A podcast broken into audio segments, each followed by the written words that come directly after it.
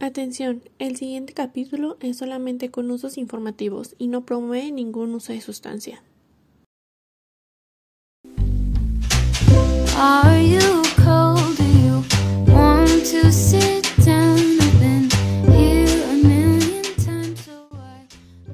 Hola a todos, bienvenidos a este nuevo episodio, la segunda parte de adicciones y drogas de Neurofax.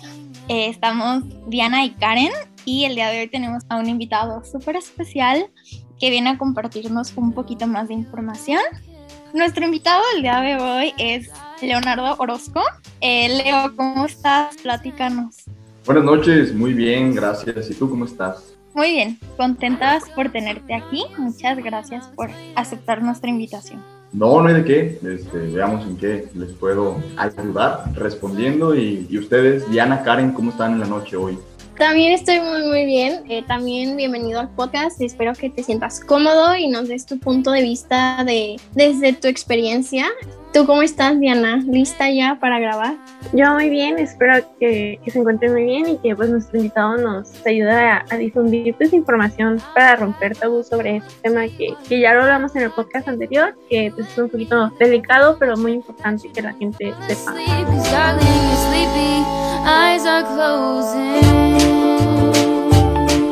Bueno, ahora sí empezando un poquito, tenemos de invitado a Leo y nos gustaría conocerte un poquito más. Platícanos un poco de ti, quién eres, qué te gusta.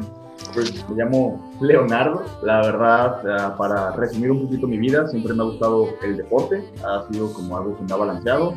En la escuela nunca me he ido tan mal. Y pues ahorita a lo que me estoy dedicando casi tiempo completo es estar en Panchito, ahí con varios proyectos que hay, que se hacen en la zona rural. De momento es como lo que hay un poquito en mi vida. Y pues por ahí tuve varias experiencias con sustancias de varios tipos. Entonces, pues si a ustedes les interesa conocer qué, qué hay detrás de todo esto, pues creo que yo les puedo contar un poquito acerca de, lo que hay. Para empezar, a lo mejor con algo de contexto de, de, mi vida, como alguien promedio aquí en este bonito país llamado México, pues comencé mi consumo de lo que podría pensar yo es la droga más normalizada que hay, que es el alcohol. Antes de cumplir pues la mayoría de edad, antes de los 18, como la mayoría de personas que conozco, comencé la ingesta con con algo familiar, tal vez este, social, en fiestas. Y, pues siento que es la manera en la cual la mayoría comenzamos con un cigarrito, con, con, una chela, con un caballito de tequila. Y pues de ahí poco a poco como que se va escalando para conocer y probar más, más tipo de sustancias. ¿Ustedes tienen algún tipo de conocimiento? ¿Sí, sí les gusta tomar? Sí, sí, sí, o sea, la parte del alcohol siento que es súper común y también es una droga. Y a veces no la vemos así. Y, o sea, sí es verdad, como que empezamos en la casa em, y lo vemos como de manera muy normal, ¿no? Sí, totalmente de acuerdo. Eh, en lo particular, siempre fui muy partidario acerca del licor, porque por lo mismo del deporte, por lo mismo de la actividad física, nunca fui tanto de meterle humo a los pulmones, entonces el cigarro nunca me entró estando en ese estándar de ser una persona, un adolescente puberto que quiere comerse el mundo a mordidas y conocer nuevas experiencias y estados diferentes de conciencia, pues nunca se me ocurrió un cigarro porque ni ponen, ni marean, ni hacen nada. Y pues a mí en lo personal me afectaban mucho porque pues, y tiene todo respirar, en uno se ahoga Y pues a lo mejor contándoles un poquito respecto a eso, eh, pues sí, sí, es muy bonito, una copita de vino, una cerveza, un caballito, pero la verdad yo siempre fui muy desmedido, siempre le servía las copas bien cargadas y, si era diario mejor, entonces no era como un consumo tan recreativo porque yo estaba divertido todos los días a todas horas. Entonces sí comenzó como con algo normal, tradicional podemos decirlo, pero el, el, consumo era bastante. La verdad, para ser sincero, sin empezar, yo, yo no era de uno ni de dos botellas. Y pues así empezó un, un poquito de todo. No sé si tienen algún tipo de preguntas al respecto o hacia dónde quieren encaminar la plática. Yo tengo una. ¿Cómo notaste que fue avanzando? O sea, ¿en algún momento notaste que iba creciendo la necesidad o más bien no era necesidad, más bien no era como medido? Sí, sí, claro que te das cuenta, no, no al instante, pero pues al inicio como todos, a lo mejor un sábado, un viernes en alguna fiesta y todo. Pero poco a poco como que te vas haciendo de rutina y cuando tienes como la libertad de alguna manera o el medio suficiente para poder hacerlo un hábito sin que te afecte lo demás, eh, pues creo que muchas personas han estado en la situación en la cual están consumiendo y, y, no se dan cuenta de qué tanto lo hacen. Entonces, pues al inicio, al inicio sí era como de vez en cuando, una vez cada ciertos meses, después fue creciendo y era como una vez al mes, después era todos los fines de semana. Y tuve una plática con unos amigos un día, me acuerdo que era en una cervecería, estas de, de moda, los vídeos que abundan por ahí. Y pues todos éramos menores de edad, entonces pues todos estábamos así como súper nerviosos de que no nos iban a dejar pasar. Y sin bronca, o sea, la verdad pues así funciona el mundo, así funcionan las leyes, aquí uno pasa y hace lo que quiere. Y pues estábamos muy felices nosotros a media comida, entre comillas, porque comimos puro alcohol. Y nos dimos cuenta que era Marte. Entonces nos empezamos a reír mucho porque se nos hizo muy gracioso. Y, y el comentario fue así directo de, oye, ¿en qué momento nos hicimos unos alcohólicos? ¿En qué momento nos pusimos a pistear en Marte? Y, y, fue como, ¿quién sabe? Pero no importa, tú sigue. Entonces fue como, ahí te das cuenta que, que estás como saliéndote un poquito de lo ordinario. ¿En algún momento notaste como que ocurría un evento que te hacía llevar a tomar, o sea, como que fuera una consecuencia de algo? Por ejemplo, estoy muy contento hoy, voy a ir a tomar. O hoy me siento muy triste, voy a ir a tomar. Me enojé con alguien y voy a ir a tomar. O sea, que ya fuera como consecuencia de algo. La verdad es que siento que es todo lo contrario respecto a el enfoque que le quieres dar un poquito negativo porque hay muchas personas que sí toman por despecho, por enojo, como para estar felices y tranquilos. Y la verdad es que la, el motivo, o más bien como la consecuencia de que yo tomara, era que yo siempre estaba feliz. O sea, de verdad yo una cerveza o un trago no te lo puedo aceptar si estoy enojado. Si estoy triste, melancólico, si tengo un sentimiento negativo, no me dan ganas. O sea, de verdad es algo que digo, las emociones que no me están apoyando en nada y los vicios no se pueden pintar porque muy, muy en lo personal no me puedo bien.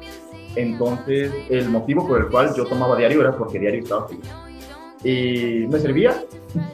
Dentro de lo que cabe, nunca dejé de ser una persona funcional, ni en el deporte, ni en la escuela, ni con mis parejas, ni con mi familia. Eh, muy pocos sabían pero nunca, nunca tuve como un problema. Era como de, ah, pues ya terminé la tarea, ya estoy feliz. Me echaba una. Voy a empezar esto. Y, y, entonces, el hecho de que yo siempre tuviera como una visión positiva de las cosas, o que siempre me sintiera con la energía suficiente, era como, bueno, ya tengo una o dos veces. Y creo que era por eso, porque me sentía tan contento que se me hacía fácil. O sea, obviamente dijiste que el alcohol fue como tu primera adicción y ahí, ¿cuáles fueron las que desencadenaron a más o cuáles han sido las que has tenido? Uh, sí he probado distintos desde lo, lo, que no te imagines, si gustas ahorita te cuento un poquito como con experiencias con cada uno, pero a lo mejor hablo un poquito más del alcohol porque ha sido como lo más fuerte y de alguna manera lo que más me ha perjudicado. Eh, pues sí llegué a probar después los cigarros, que no me gustaban, pero fumaba de vez en cuando, más en la universidad. De, de ahí como que te brincas a, a, ver qué es lo novedoso, de probé la, la marihuana, comida masticada, cruda, cocinada, fumada, de, de todas las maneras que, que, se puede hacer hoy en día vaporizada.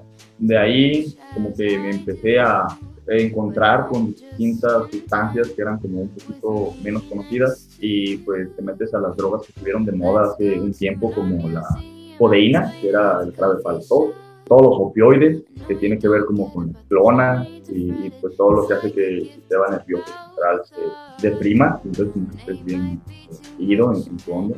Una vez, fue accidente, pero tengo que decir que lo hice, fue con pegamento amarillo. Eh, estábamos en casa de un amigo y pasaron muchas cosas, estaba bien de la, de la madre, pero es como, fueron más bien ocasiones de una vez para probar qué era y, y, ahí se terminó. Fue como, ok, ya no tengo la duda, ya no tengo ningún tipo de necesidad de tener esa curiosidad y, y se acabó. Eh, excepto con, con la marihuana, sí fue un consumo no crónico, pero sí prolongado. Y con las demás como que ninguna me gustaba. Las probaba y era como, ay, qué feo vivir así. Y, y ya, eran cosas muy, muy, muy chicas. Eh, de ahí, ya como teniendo de alguna manera el conocimiento en los efectos del alcohol y de la marihuana y de todos los demás para haberlas probado, empecé a investigar porque nunca fui así como de, ay, deja ver qué hace más para ir Porque, no, la verdad siempre he sido muy desconfiado de todos y de todo. Entonces, investigo, investigo de verdad. La primera vez que yo probé la marihuana, sin mentir, tenía un año antes investigando en internet, con marihuanos de la esquina, con conocidos, con familiares, cuáles eran las experiencias que habían tenido con eso. Eh, entonces, haciendo lo mismo eh, respecto a investigaciones, pues directamente descarté todo lo que son uh, las drogas duras procesadas, como la cocaína, las metanfetaminas, todo lo que tiene que inyectar ahí sí empecé a ver el riesgo de adicción mucho más, más amplio, como que la gente lo prueba una vez en su vida y ya no lo puede dejar, o que tiene repercusiones mucho más notorias en una sola dosis. Y dije, no, o sea, definitivamente esto no es para mí. Entonces, todo lo que tiene que ver con drogas muy, muy duras, no. Ni la curiosidad ni las ganas. Por más que me las han ofrecido, he tenido la accesibilidad, son cosas que no, no tengo ganas de hacer. Pero les digo, en ese punto de mi vida, de ahí para atrás, como que tenía ya la noción de cómo eran todas esas cosas y después, eh, por lo mismo de la investigación, quieres conocer a lo mejor lo que hacen las tachas, el DMT y ese tipo de cositas que también son un poquito más químicas, me encontré con los psicodélicos, con el LSD, los hongos, el DMT, y como que empecé a investigar y, y me llamaba, la verdad, la verdad, toda esa cultura hippie me llamaba muchísimo la, la, atención. Siempre he sido muy de, espacios abiertos. Y últimamente, este, pues he tenido también algunas experiencias con alucinógenos. Pues creo que es un resumen de lo que he hecho. ¿Cuál ha sido una experiencia como fuerte que nos quieras compartir? Fuerte. Hay varias. Este, yo una vez cuando estaba en la secundaria, todavía me acuerdo, yo pues no sabía muy bien cómo funcionaban eh, todavía las, las sustancias y para no hacerles el cuento largo, me drogaron sin que yo me diera cuenta. Y estuvo muy feo. Eh, al inicio, al inicio, porque de verdad yo no sabía qué estaba pasando. Es como tú vas caminando en tu día a día con la cabeza despejada, pensando las cosas que piensa una persona de Y de la nada del mundo en el que vivía ya no existía. Y yo estaba por ahí pensando, no, no, es, es, es, así, fue un viaje muy feo. Entonces llegó el momento donde yo me paniqué, pensé que me iba a morir y después lo acepté y me quedé ahí nomás como esperando la muerte y no pasó nada, entonces me fui a la calle y me perdí porque no sabía qué estaba haciendo y por allá amanecí en otro municipio. Y ya llegué a mi casa y nomás me dio rico. Y me dijo, ah, qué chido, estuvo bien. Pero definitivamente las experiencias negativas o fuertes siempre están cuando tú no estás consciente de lo que estás Siempre que pierdes la conciencia o que ni siquiera sabes con lo que te estás metiendo. Entonces, respecto a un consumo que tú no estés consensuando, está mal. Y si desde que lo vas a hacer alguien más te lo da y no estás seguro, no. Si tú mismo como persona no estás seguro de lo que vas a hacer, no. En todo. O sea, ahorita es una, algo muy específico en sustancias, pero yo siento que es en todo en la vida.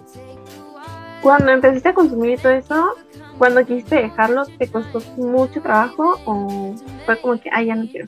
Fíjate que varias veces he interrumpido el consumo de sustancias, este, tres meses, seis meses, así de nada, ni, ni una cerveza ni nada.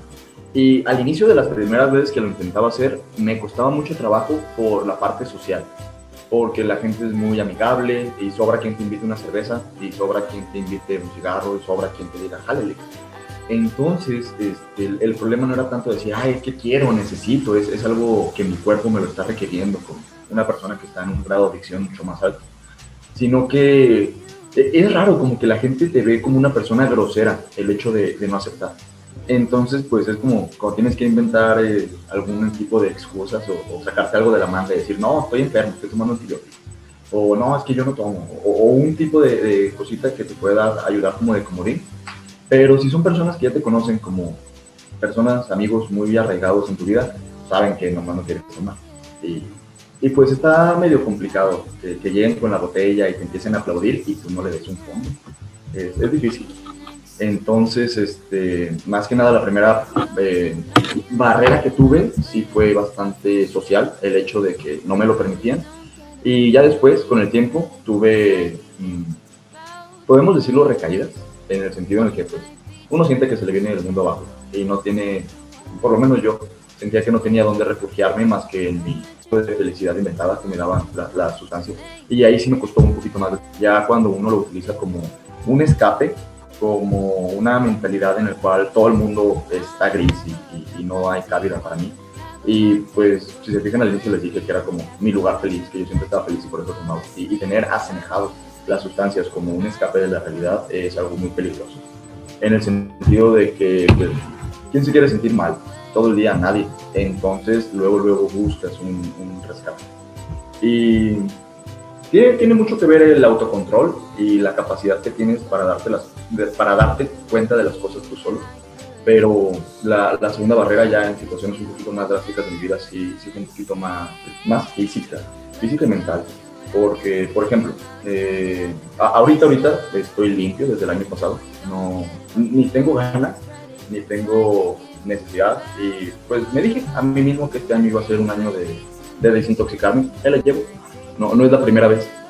Pero justamente para empezar todo el proceso que, tuve, pues el año pasado, uh, por cosas personales, tal vez por el, el, tiempo encerrado que me tocó estar. Yo, yo no estoy para nada acostumbrado a estar en cuatro paredes. Todo, todo, toda mi vida, mi rutina ha sido de salir a las 6 de la mañana de mi casa y llegar a las 10 de la noche, cuando llego, porque no todos los días a mi casa. Entonces el hecho de estar solamente como un perro amarrado a, a un árbol, pues yo me di un bajón horrible, tuve bastantes problemas. Y les digo, el, el, refugio que uno se inventa, que no es más que la, la adicción, que no te quieres dar cuenta ahí sí tuve un poquito más de, este, síntomas, porque pues obviamente cuando investigas, investigas a fondo. No, no es solamente, ay, no me hace daño. Claro que no son vitaminas, claro que todo lo que tomas, si sea una cerveza, tiene una consecuencia en ti. Y, y, yo sí me di a la tarea de, de, investigar un poquito de qué es lo que tenía, qué es lo que me estaba pasando. Y lo que más me, me provocó de alguna manera un martirio fue el alcohol. Eh, les digo, la, la marihuana sí era un consumo, pero no era nada crónico. Una vez al mes, una vez cada dos meses eh, en algún evento, entonces no, no, era como tal una adicción tan firme como lo era en su tiempo. Y la marihuana crea un tipo de adicción un poco, en lo personal, eh, muy leve. O sea, no es como que digas, ah, necesito fumar, necesito gallo. Hay personas que ya lo usan, se fuman 6, 7 gallos en un día, obviamente por ese tipo de cantidad y por ese tipo de estilo de vida, sí son personas que si no fuman están uh, alteradas, nerviosas, les da de, de, mucha manera, pero en mi caso no era así. Eh, y, y, el alcohol es un poquito más duro de dejar. El alcohol genera síndrome, este, un síndrome de abstinencia fuerte. Y, y, y de hecho, eh, estuve viendo, y hay casos muy extremos donde personas que están acostumbradas a tomar diarios, diarios, a niveles pesados, en, en cantidades industriales, si de un día para otro dejan el alcohol, se pueden morir de tan fuerte que, que es como el síndrome de abstinencia que tienen a mí pues no estaba tan avanzado, yo, yo pensé que era más vicioso, pero a la hora de la hora no. Eh, pero sí fueron muchísimas cosas. Este, no, no, no, me ha dado eh, el virus que está por ahí medio famoso por las calles, pero con el hecho de haber dejado la, la, bebida tuve, porque tuve una semana que no me podía parar de la cama. Y, y pues tenía que chingarle porque había que ir a hacer cosas al rancho, entonces es fatiga, insomnio, no, no tienes gusto en la lengua, eran muchas cosas, muchas, muchas cosas, te dan ganas de, vomitar de la nada. La percepción estaba distante, o sea, las cosas las veías como si fueran un espejismo, como si pudieras sin tomar agua en un desierto. Y, y, es mucho más física, o sea, de verdad no es mental, no, no es de que lo pienses, es de que lo sientes. Y posiblemente que, ya que, yo sabía que era a causa de, de, de alcohol. En, en adicciones es que una persona vaya de menos a más que si tiene o está acostumbrado a un consumo, le vaya bajando gradualmente. Que si toma una botella, la mitad, un cuarto, un caballo, nada. Y yo no, yo me los agarré y, dijo, y, y dije, ¿para qué? ¿Qué necesidad hay de, de, hacer? Si vamos a hacer las cosas, vamos a hacerlas bien. Entonces el hecho de, de dejarlo de un día para otro, sí, sí me dio el bajón muy feo. Pero solamente son, son momentos en los cuales uno va agarrando y este, para incluir, está dentro, dentro del tema. Eh, Hubo un tiempo donde yo estuve trabajando en un restaurante chico y la persona que estaba ahí me caía bien. Primero yo fui su cliente, después ya llegué este, como amigo, nos, conocíamos bien. Y con el tiempo, un tiempo en, la universidad, me dio la facilidad de trabajar ahí y en el momento en el que hubo más interacción me contó un poquito su historia. Era una persona de una situación difícil. Él se escapó de su casa, vivía en Hidalgo cuando tenía como siete años porque su papá se enojaba con él y cuando se enojaba le pegaba y cuando le pegaba lo desmayaba de tanto que le pegaba. Entonces un día dijo, ¿sabes qué? Si me sigue pegando me va a matar. Y se fue, así agarró la carretera y llegó a quién sabe dónde, hasta Guadalajara, que él, no conocía, a esa edad, a la edad de 7 años. Aquí tuvo la suerte de que una familia lo adoptó, lo hizo parte de, de su familia, lo, lo, integró y le dio educación respecto a, a hasta la prepa pero pues el hecho de venir de, de una vida así y ese giro tan drástico que, que da la vida, pues uno no, no, se adapta, o por lo menos él en, en, su historia personal no se adaptó. Entonces, este, él empezó también desde chico, desde antes de los 10 años, con el consumo de lo que le ponían enfrente. Eh, igual que todos, yo empezó con la marihuana, con el alcohol, subió a la cocaína, al cristal, a los champis, o sea, de verdad él, él, era de todo, este, de las personas que ves en, las, en los parques, con una estopa oliendo solvente. Me dijo que él llegó a ser de, de, esas personas. De hecho, llegó a vivir, a lo que me contó, más de un año en un parque. Y pues vivía como podía, como, como persona indigente. Pero pues él sí vivía con un, eh, una adicción muy fuerte al cristal. Eh, les digo, todo lo que tiene que ver con los químicos son mucho más fuertes. Ya no es algo de que te dices, no, ya no quiero, sino que de verdad es, es un proceso muy difícil y muy largo. Eh, y él, con varias experiencias que tuvo, sin necesidad de asistir a un lugar eh, de rehabilitación o con alguien que lo estuviera orientando, de un día para otro dijo, ¿sabes qué? La vida que tengo no me gusta. Lo que estoy haciendo lo estoy haciendo mal. Y ahorita, ahorita es una persona que lleva más de cinco años sobre, sobre respecto a, al cristal.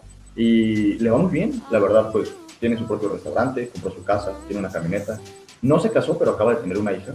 Entonces, este, sí, sí hay un camino de las drogas muy peor.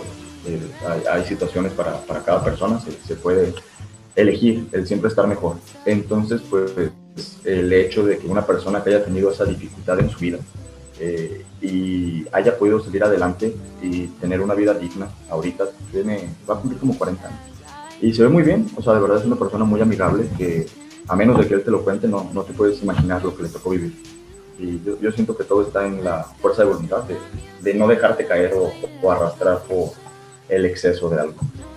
¿Y tú consideras que es cierto el que cambies una droga por otra? O sea, que cuando quieres dejar las drogas, buscas algo más para reemplazarlas? Eh, está medio raro, porque ahí te va, son, son dos cositas.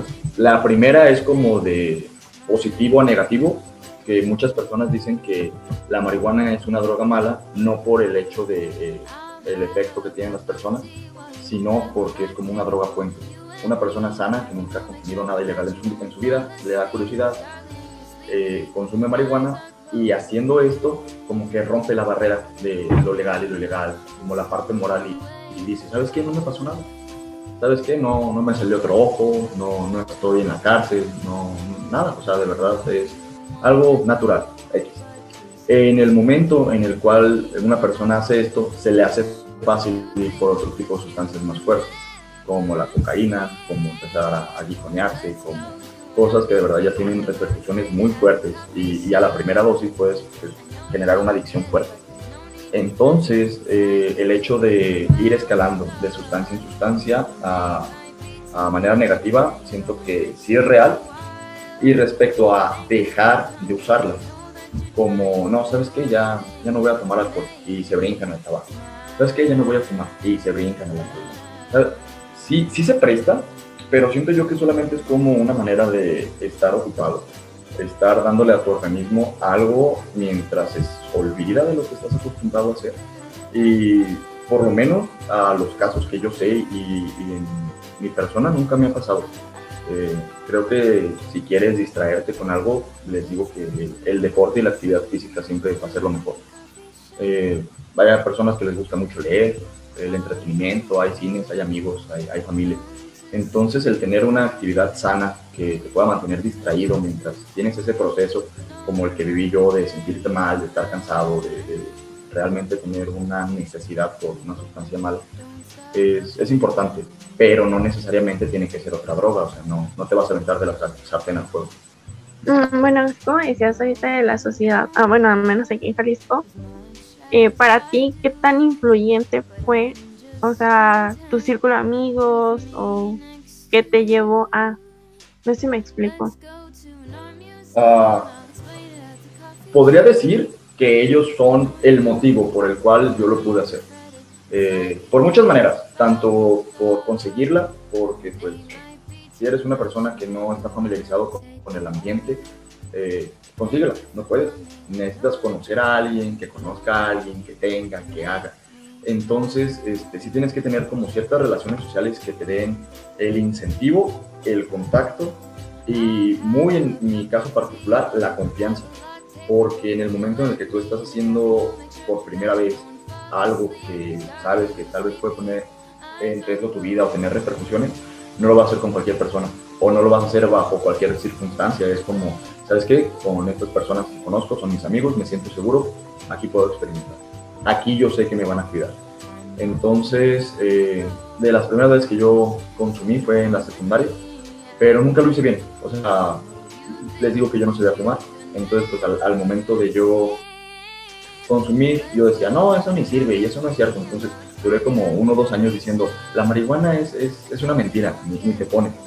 Y un poquito más avanzado, ya en, en, la preparatoria, con la curiosidad, la verdad más que nada era la curiosidad, porque me decían, no, es que fíjate que así y así. Yo no lo creía, yo ya lo he vivido y, y, y no, es que a mí no me hace, es, algo que a mí me tiene que. Y llegó una persona por ahí de esos marihuanillos de la vida, llamado Rigoberto, que un, día me dijo, ¿sabes qué? Si de verdad tienes curiosidad, yo te puedo este, ayudar, te puedo orientar.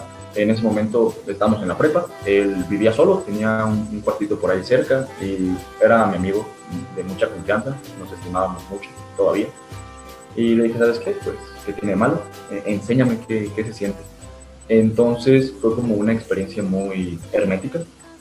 Claro que fue una vez, de manera recreacional y duró como más de un año para que yo volviera a hacerlo ya las personas que de verdad tienen una necesidad física de estar consumiendo la, la sustancia que sea, pues ya están en la calle desesperados viendo cómo le hacen para pagar. Y, y, por un decir, eh, ¿tú consideras que con cada droga es como un, un, viaje o trance diferente o es en todas sentiste lo mismo? Cuando las consumiste, obviamente. No, todas son diferentes. De verdad no, no hay ninguna igual a la otra. Es, de hecho, justamente el alcohol por los efectos que tiene en mí, porque les digo, cada persona lo percibe de una manera diferente. Yo sí te cuento que siento, probablemente algún día tú te toque experimentar y vas a decir, no es cierto, me echaste mentira. Cada quien tiene una manera diferente de percibir las cosas. Eh, entonces, por ejemplo, en la marihuana, por lo menos siento que estás consciente de lo que pasa, muy, muy en el fondo. Así tú estás como en, encapsulado y dices, ¿sabes qué? Estoy en peligro, estoy bien, entonces tienes la capacidad todavía de decidir a, a, tus posibilidades, a lo mejor a las limitaciones que te genera, pero no, no cabe nada mal. El alcohol es un poquito diferente, el alcohol lo que hace es que desinhibe. Y pues yo la verdad nunca he sido una persona muy miedosa ni medida, entonces a mí me da por hacer cosas un poquito peligrosas porque me nace, porque me gusta, porque me divierto.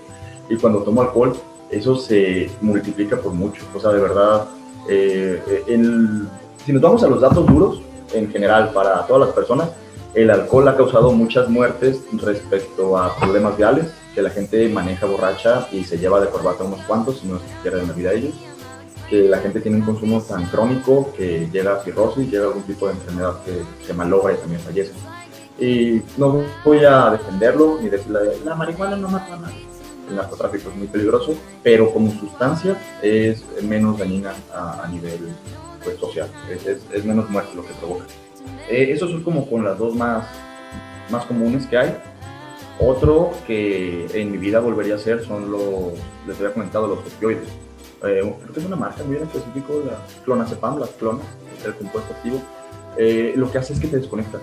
O sea, de verdad no te acuerdas de qué pasa. Eh, es la cosa más horrible del mundo porque consumes y te enteras de qué pasó al día siguiente. Entonces, este, una experiencia mala que tal vez no les conté fue que una vez terminé en casa de mi exnovia a las 3 de la mañana haciendo un circo horrible, justamente porque yo consumí y, y, mi cuerpo estaba en automático, o sea, hablaba y funcionaba y todo, y de hecho ni siquiera me veía en algún estado alterado, los ojos se me veían normal, me, tomaron fotos y videos, así tuvo el show, pero no, no me veía yo mal. O sea, no decían, ahí va un drogadicto. No, no, no decían, ahí va un güey haciendo la espera. Y, y, está horrible. O sea, de verdad, no. Para que sepan, no se lo recomiendo a, nada, a nadie, está, está horrible.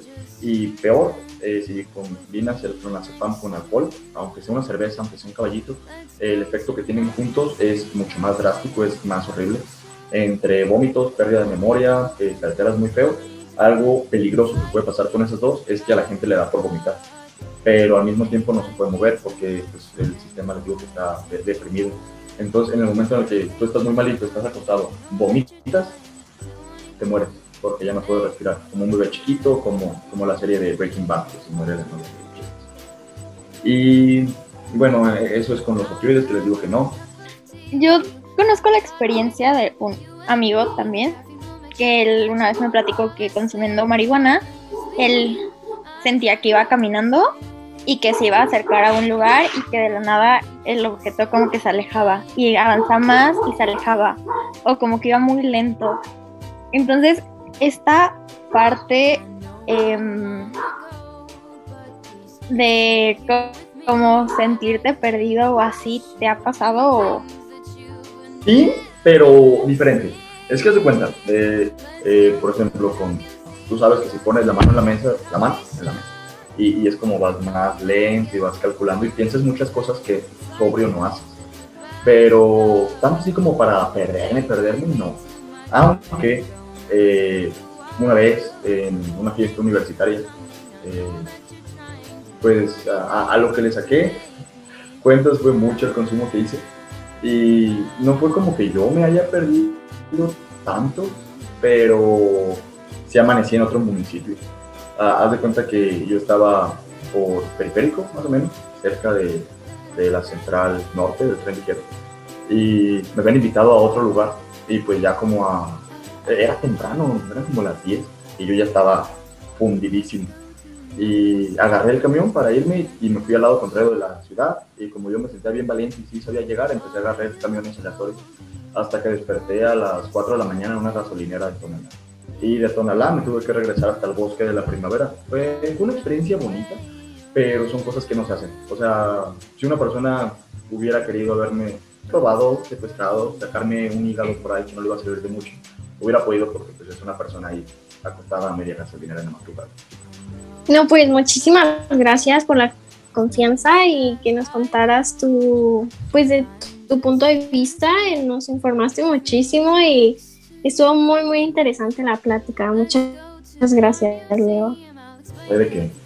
Sí, igual, muchas gracias por pues, compartir tus experiencias, más que nada también para, no solamente con nosotras, sino con las personas que nos van a escuchar en el podcast porque creo que sí hay muchos tabús como en este aspecto, uno juzga sin saber realmente lo que implica o lo que es y es muy fácil como apuntar el dedo sin saber realmente qué hay detrás, ¿no?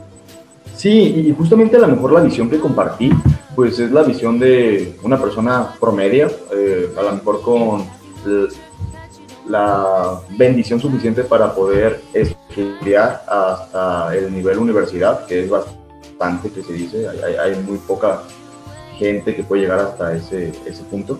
Entonces es como una clase media normal, una persona hay pues muchos puntos de vista que quedan completamente ciegos y que no podemos abordar, como las personas que están en situación de calle, la gente que tiene acceso o que tiene a lo mejor hasta la obligación, porque a mí me ha tocado saber de papás que a sus hijos a 6, 7 años dicen, fúmele cabrón, si le pasa un, un churro, un gallo de marihuana y el lado completamente opuesto, que son las personas que tienen como toda mm, la solvencia, que no tienen que preocuparse tanto por la parte de, estar pues generando dinero, no saben aprovecharlo. Entonces es como, eh, se ven muchas noticias de personas que tienen a lo mejor fama, a lo mejor dinero, a lo mejor una vida no tan difícil, pero se mueren de sobredosis o se suicidan estando drogados o chocan o quedan parapléjicos. Son como...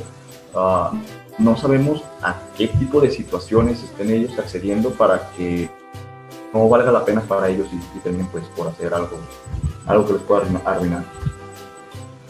Muchas gracias, de verdad un placer tenerte aquí y de verdad gracias. Que muchas veces no se habla así tan a la ligera, bueno, más bien que se toma muy a la ligera y no, no se da el tiempo para hablar y informarnos, ¿no? Entonces, eh, gracias por aceptar y de verdad espero que a las personas que escuchen eh, les funcione. Y bueno, muchas gracias nuevamente a Leo por brindarnos hacer esta entrevista. Y muchas gracias a ustedes por escucharnos en este podcast. Esperamos que les sea de mucha utilidad tanto este como el pasado que hablamos sobre estas sustancias. Y pues nada, que cualquier duda que tengan y aclaraciones nos pueden hacerlas llegar por DM en Instagram, Facebook, este, donde nos pueden seguir como Neurofax y también por Spotify, igual estamos como Neurofax. Y pues muchísimas gracias a todos ustedes y nos vemos hasta la siguiente. Gracias. with me next to you. Let's go to an art museum. I'll explain it at the coffee shop. I know you don't get it, but there's no need to fret it. It's like a gift, it's about the thought.